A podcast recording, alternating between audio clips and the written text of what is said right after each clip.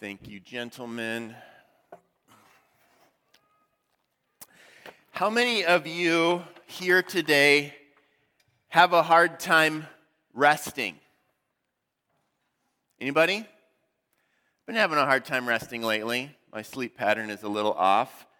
It usually takes me longer than I wish after that uh, daylight savings time to readjust uh, as well. How about naps?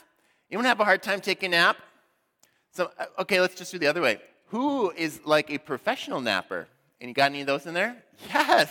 Usually there's a mix. There's a mix.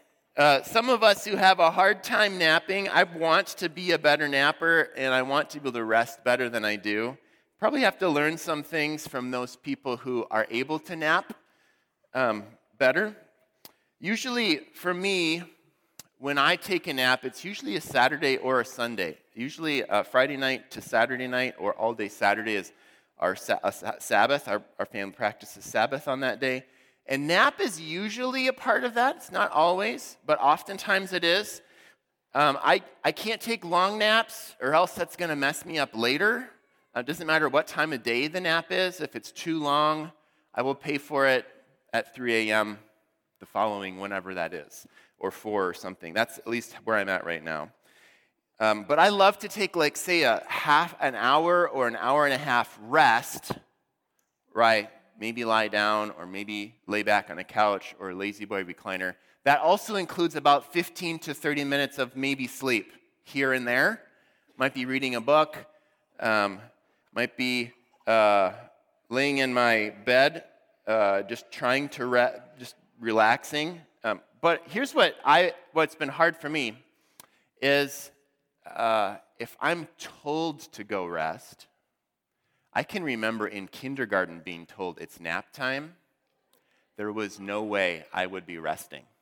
Some of that's personality. I have a personality that likes to be the one giving instructions and not one receiving instructions. There's good parts to that. There's bad parts to that. But rest is really, in general, if you want to get healthier physically, learning how to improve your sleep, like sleep hygiene, I guess is a phrase that they use, actually is a really good part, a component of being able to be a healthier, have more energy type of a person. It's an important part of us. And so it's sort of silly for us to resist it, if you ever resist it. Maybe some of you are like, I don't know why you do that, and you could probably preach the sermon better than me. The phrase, "He makes me lie down in green pastures," what we're looking at in Psalm twenty-three. That's the phrase we're going to look at this morning. Um, last week, Pastor Tom shared on Psalm twenty-three, verse one, "The Lord is my shepherd. I have everything I need."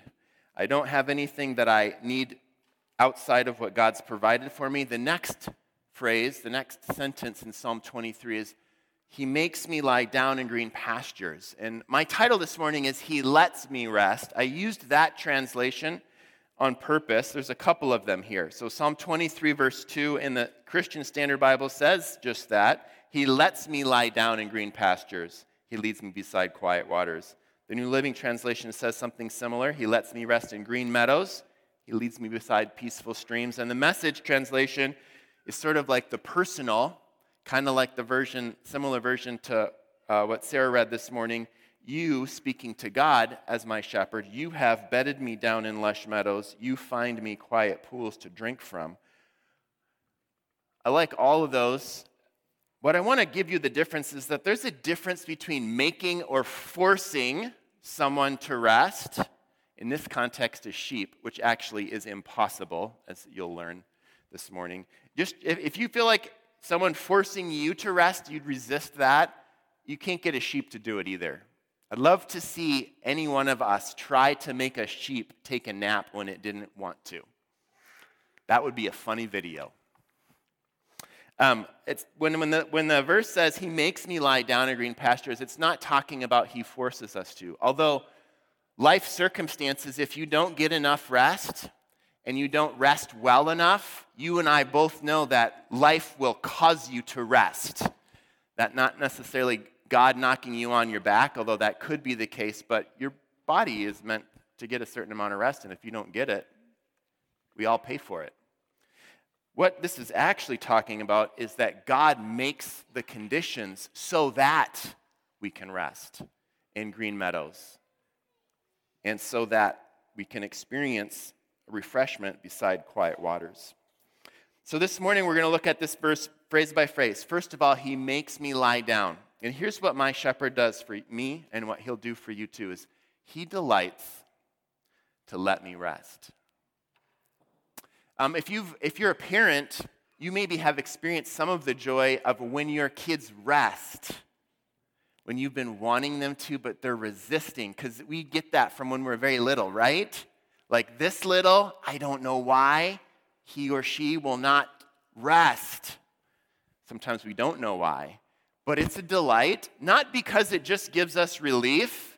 It's actually a delight because we know it's good for this little one, maybe this little one, maybe this little one, to rest. Actually, it's what you you sort of as a parent sometimes know that's what their body actually needs if they could just give into it. I don't know why they're not doing it. God feels that way about us sometimes too. He loves to see us in a place where we're resting. A shepherd of sheep, a primary part of their job is to do what it takes so that their sheep are able to rest. Sorry, I got a little out of order here. He creates those conditions, and here are, here are the three or four things that a sheep will need in order to actually rest. First of all, sheep will have to be free from fear. It will be impossible for them to rest if there is something they're afraid of, like a strange person or a strange animal or a strange bucket nearby or an odd weed that blew past them, it doesn't matter. It can be a lot of things. But if they have fear inside of them, they will not be able to rest. And a shepherd will do whatever it, he or she can do to remove what would cause those sheep to still be afraid. Have you seen some videos about fainting goats? They're sort of like, it's kind of like their bodies go into this sort of hormonal chemical response and they get afraid and they go into shock and they their limbs stiffen and they just like fall over.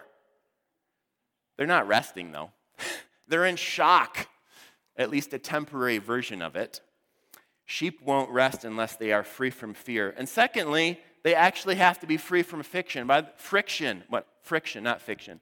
Free from friction with other sheep. They're all F's because I'm a pastor. Sorry about that.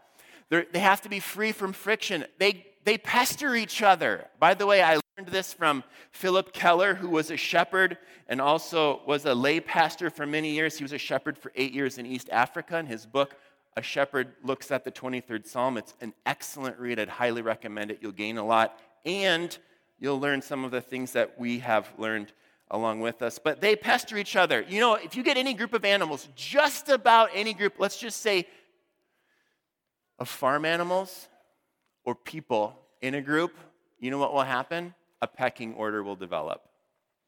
I've never raised sheep. I have chickens. That's where the term pecking order probably comes from because they literally peck each other to figure this out. Now, sometimes the pecking order, there's people that want to be in charge. I'm saying people because it could be people, chickens, or sheep, or whatever. They want to be the ones out front, and they're the ones doing the pecking because they want to assert themselves and get in front. Now, that's kind of the case. Some people, some of you, some chickens, some sheep, they just want to stay out of the way, man. I just don't want to get pecked. If that means like I'm like third, fourth, or twenty-fifth, I'm cool with that. I'll stay out of the way. But if there's friction going on, they can't rest. It's the same with us. If we have friction with other people, it's really hard for us to rest. What Jesus and the Good Shepherd wants to do is to remove those things. And lastly, actually not lastly, thirdly, is flies and other pests. If they're being aggravated by flies, like there's certain kind of flies that actually just attack the nostrils of sheep. How would you like that? You're trying to rest and you just have flies trying to fly up your nose, maybe lay eggs in the skin in your nose. That would be horrible. So a shepherd will, a modern shepherd will treat the sheep so that those flies won't be attracted. Maybe an ancient shepherd will bring the sheep somewhere where there's not so many flies. That's actually partly why you have to rotate pastures, Because you know what flies are attracted to in a pasture, right? After the sheep are done eating. And so if you have too much of that around, you need a fresh pasture so there's less flies and less fly eggs.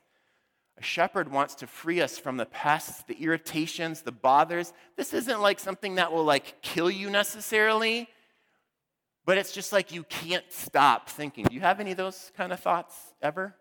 Just stuff that's irritating, annoying, bothering. You just can't quite get them out of your mind. What a shepherd wants to do, what our good shepherd wants to do for us, is to free us, to allow us to be free from those things so that we can rest. So what's on your list? Fear, anxiety, friction, problems, relational challenges. It's really hard to rest when you have conflict or something that's not resolved with other people, or just think you're not getting along with the people who matter to you most as well as you'd like to. Or irritations, circumstances, relationship issues, annoyances in life. What's on your list? Here's what Jesus says about them in Matthew eleven. He says, if you're weary and heavy laden, and, and let me tell you, flies, irritations can get heavy after a while, right? You just, I just want a break, Lord, I just need a break. He says, come to me and I will give you rest. He says later on that it's rest for your souls. So I want to give you something really practical. It's something that I've practiced for a couple of years now. I got it from an app I ran across called the One Minute Pause app, which I use regularly. And it's just one phrase from that. And it's this phrase. I think you can remember it. Just pause. If you're feeling irritated, if you're feeling overwhelmed, if you're feeling heavy laden, here's how I think you and I can actually experience Matthew eleven in our lives, is just pause and say to Jesus, Jesus, I give everyone and everything to you. I give everyone and everything to you. And you leave it with Jesus, and you take his yoke, which is a yoke of rest, on you, me, because he delights to give you and I rest. So that's three of the four conditions where a sheep can rest. Let me tell a story before I tell you about the fourth. A couple of years ago, um, when we would have guest speakers come in for the couples conference, oftentimes um, Tom and Jean or I or um, Bob and Lila, when they were here, may, might host a get-together with the speaker and wife, If, she, if he brought his wife along, and we'd have a meal. Well, we had one of those. Tom and Jean hosted, except uh, Jean had the night off because some of her kids were doing all the cooking and serving, and they're, I can't remember how far back, if, if it was spouses or significant others or fiancés, I'm not really sure. They're all married now to those people. But they, create, they, they served us a meal, and I still remember that, that meal. I've had more than one meal at the Dunham House, but I remember that meal. Um, in particular, not just because of what we ate, although if I worked really hard, I might be able to recall it. Kind of a little foggy. I think I remember some of it. It was it was a delightful meal, very tasty, but it was really, the atmosphere was very relaxed. Uh, there were people there that I enjoyed, that we were enjoying each other's company. And the things that had been bugging me, like the flies, kind of faded away for a few hours at least. It was not just a good meal, it was a restful meal. I I could have left uncomfortably full, but I didn't. I left satisfied. Can you remember a meal like that? A time with people that you enjoy, a relaxed, restful atmosphere, and leaving satisfied, not just with the food, but with the whole experience. It's really what a shepherd wants to give his sheep and what Jesus wants to give you and I. Here's the second phrase out of Psalm twenty-three, verse two. He makes me lie down, and the second half is, in green pastures. Here's what my shepherd does for me and for you, is he lavishly provides for your deepest needs. For a sheep, what a sheep needs is just needs adequate pasture. It needs a sheep A flock of sheep needs good pasture. Good, like the content is healthy. It's has plenty of moisture, which means it would be green. That's why some of the descriptions are lush or a deep meadow. But the, a sheep can't rest if they're hungry. They need to be full. And when they're full of food, there's the last F, by the way, full of food, free from flies, free from friction, free from fear. When those four conditions happen, a sheep might take a rest, find a comfortable spot on a comfortable piece of ground and say, I don't have anything to be afraid of. I'm not bothering my compa- companions and they're not bothering me. I don't have flies crazy and my stomach is full. And they'll lie down and they'll take a rest. But sheep can be stubborn. Green pastures are what's best for sheep. But a sheep can be stubborn, as Sarah's story. They might decide for whatever reason, I actually want to keep going over there to that pasture that has been overpastured, has lots of flies in it, and really just has dried up weeds. And because they get their mind set on it, they might just stay over there, not getting nourished, not experiencing satisfaction, not getting rest. And they might follow each other over there. When one decides to stay over there, the others might decide to stay over there. Have you grown up in the faith, in the church, maybe this church, and you know where to find spiritual nourishment? You know where Jesus is leading you, but you're kind of wandering around, nibbling up the dried up weeds in the next pasture over? Or are you successful in your job, maybe your career field or some other area of life, and you lean on that success to give you a sense of significance? Or did you get married hoping that that relationship would help you to have the security that you've always desired, but you find out that getting married doesn't make you always secure? Insecurity has followed you into that relationship. Or are you a teen or a young adult bouncing from relationship to relationship or friend group to friend group, hoping that you might find enough or the right kind of acceptance? Maybe you've experienced all of those in different ways. I am uh, would propose that three of the needs of the human soul that are deepest are a need for significance, a need for security, and a need for acceptance. And in order for us to have a soul that's nourished and full, we need that. And we can't find it anywhere else but in Jesus.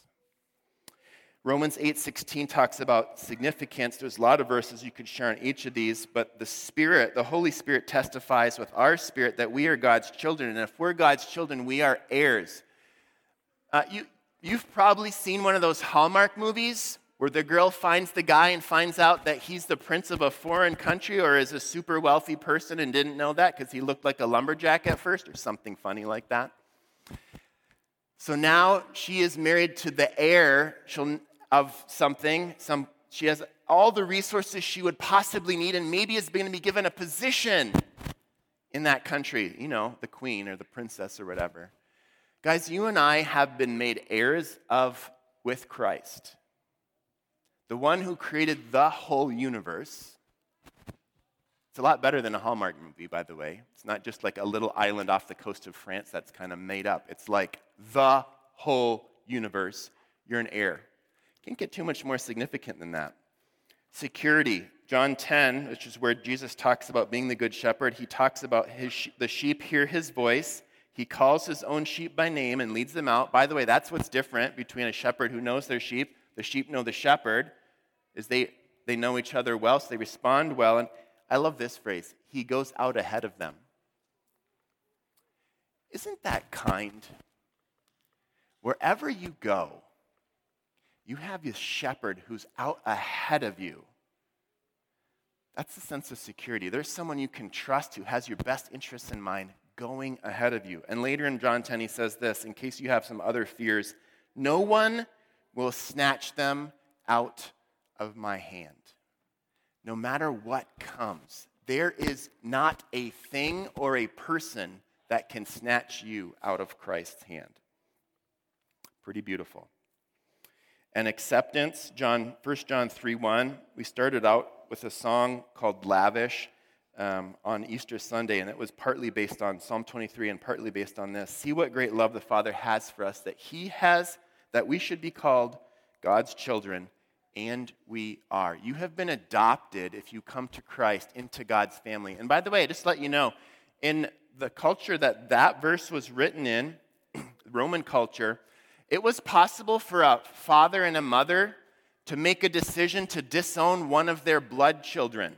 They could just say, you're a disgrace, you're out, I disown you, you are not a part of the family. Legal adoption was different. If some, if a, if a, if a wealthy Roman didn't have an heir, and it had to, in this society, be go through a male heir, if they didn't have a son, they could choose someone to adopt as their heir. Except the laws were different, because if you were chosen, if you weren't a child before, but then you were welcomed in as a family, it was against the law to disown a child that you had adopted. You could not choose to accept and then reject that child. That's what this, that, that's this. You're a child of God, and you can never be disowned. You can never be disowned. You're always his, once adopted, always adopted. He provides for our needs significance, security, and acceptance. And here's the last phrase of the verse. He leads me beside the still waters. Isn't that a sweet picture, or the quiet waters? Isn't it, you know, some of the things that I use when I need to rest or or relax or just be able to focus is I play stuff like this, like stream, like an hour of a trickling brook, or waves, or gently falling rain. Like I just listen to it to like get all the other sounds out. It's relaxing. When I think of the image of being led by a still waters or a quiet stream, depending on your translation, I think I'd like to hang out there.